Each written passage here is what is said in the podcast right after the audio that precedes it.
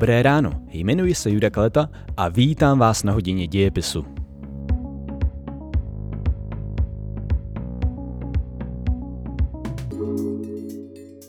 Vítejte na další hodině dějepisu. V dnešním podcastu uzavřeme téma o vzestupu diktaturu v meziválečné Evropě.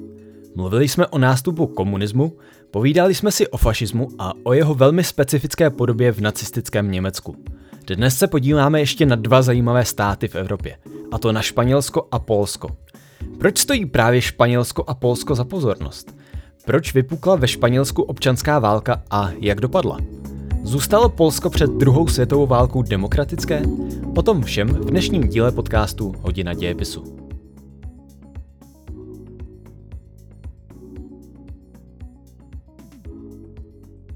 Situace před druhou světovou válkou byla napjatá téměř v celé Evropě a mnoho dalších států by stálo za zmínku.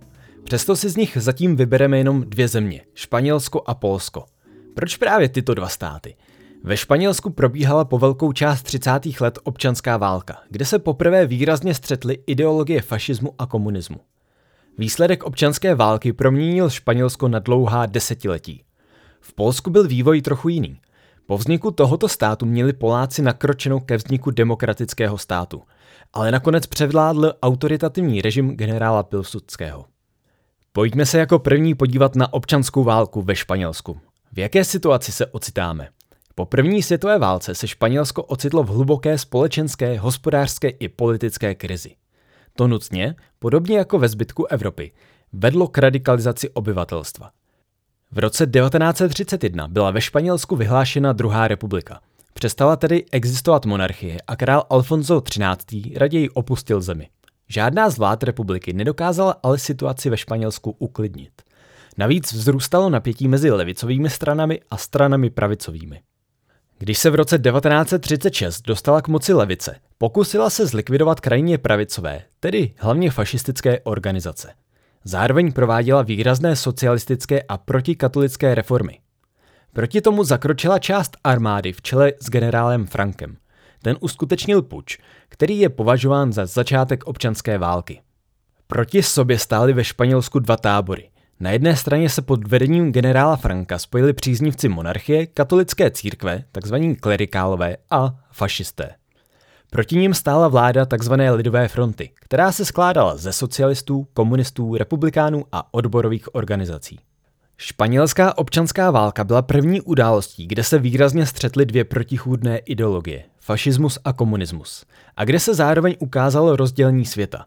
Povstalci v čele s generálem Frankem byli podporováni fašistickými státy, Německem, které zajišťovalo leteckou podporu, ale i tanky a dělostřelectvo, a Itálií, která dokonce do Španělska vyslala bojovat 150 tisíc vojáků.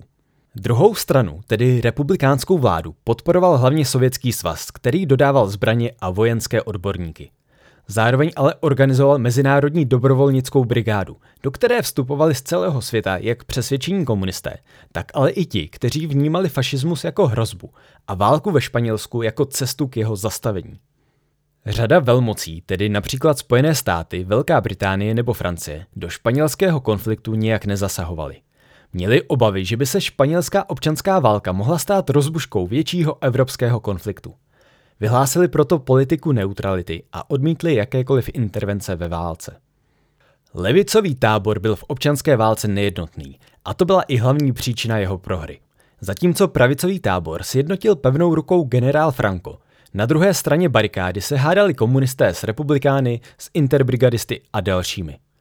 I díky tomu v březnu 1939 vstoupila vojska generála Franka do Madridu, kde byla vyhlášena diktatura inspirovaná fašistickou Itálií.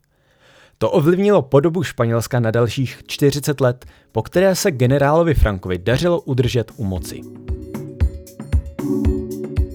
Pojďme se podívat na další evropský stát, Polsko. Polsko, podobně jako Československá republika, před první světovou válkou neexistovalo.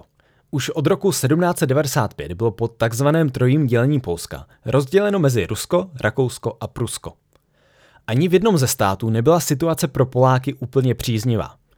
Rusko bylo pravoslavné, Poláci z velké části katolíci. Ruská vláda proti katolické církvi uplatňovala represe a často se snažila zlikvidovat nebo omezit polskou inteligenci, tedy vzdělané lidi. Prusko se pro změnu snažilo o germanizaci obyvatelstva, tedy po Němčení, a německou kolonizaci Polska. Relativně nejlépe se měli Poláci v Rakousku a později v Rakousku-Uhersku. I zde ale byli zanedbatelnou a často zanedbávanou národnostní menšinou. Celou tuto dobu, do konce první světové války, tak existovalo polské národnostní hnutí, které o obnovu samostatného státu usilovalo. To se po první světové válce skutečně podařilo díky právu národů na sebeurčení. Podobně jako Československo vzniklo i Polsko na základě kombinace dvou práv. Západní hranice byla stanovena podle národnostních práv. Polsko tedy zabralo všechna území, kde měli Poláci většinu. Na východě byla národnostní situace složitější. Kromě Poláků zde žili i Ukrajinci, Bělorusové a Litevci. Poláci zde neměli většinu a proto přistoupili k druhému právu, k požadavku historických hranic. Mocnosti sice na polské nároky přistoupily, ale ani tak se utváření státu neobešlo bez problémů. Na východě se totiž Poláci střetli s ruskými komunistickými vojsky. Po počátečních úspěších, kdy Poláci obsadili území Ukrajiny, Litvy a Běloruska, se situace obrátila a polská vojska musela ustupovat. Postup ruské rudé armády byl velmi rychlý a tak v srpnu 1920 byla polská vojska oblehnuta u Varšavy. Zde však Poláci pod vedením generála Pilsudského překvapivě zvítězili a tak pro změnu musela ustupovat ruská vojska. O bitvě u Varšavy se také někdy mluví jako o zázraku na Vysle a pro Poláky se stala symbolem a zároveň národním mýtem a legendou. Po sovětsko-polské válce se dlouho nový polský stát nedařilo stabilizovat. Polsko se potýkalo s řadou problémů. Prvním z nich bylo národnostní složení. Poláků bylo ve státě necelých 70%, zbytek tvořili Ukrajinci, Němci, Židé a další národy. Složitá národnostní situace působila silné pnutí ve státě. Kromě toho provázela Polsko politická rozpolcenost, časté štěpení politických stran a neschody v parlamentu neboli v Sejmu.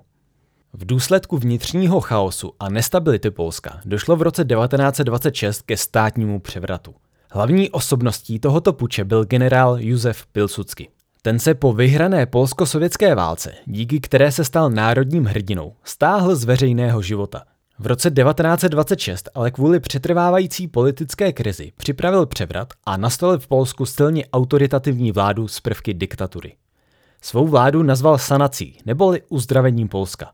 Potlačoval komunisty, výrazně omezoval demokracii a zlikvidoval opoziční strany, které podle něho jen působily rozkoly a neschody.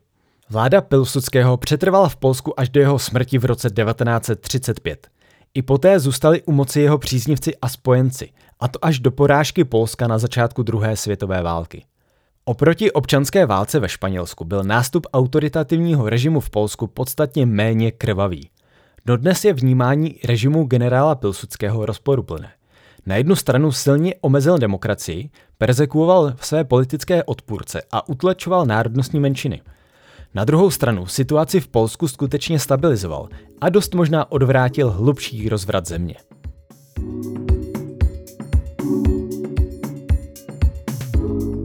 Co můžeme říct závěrem?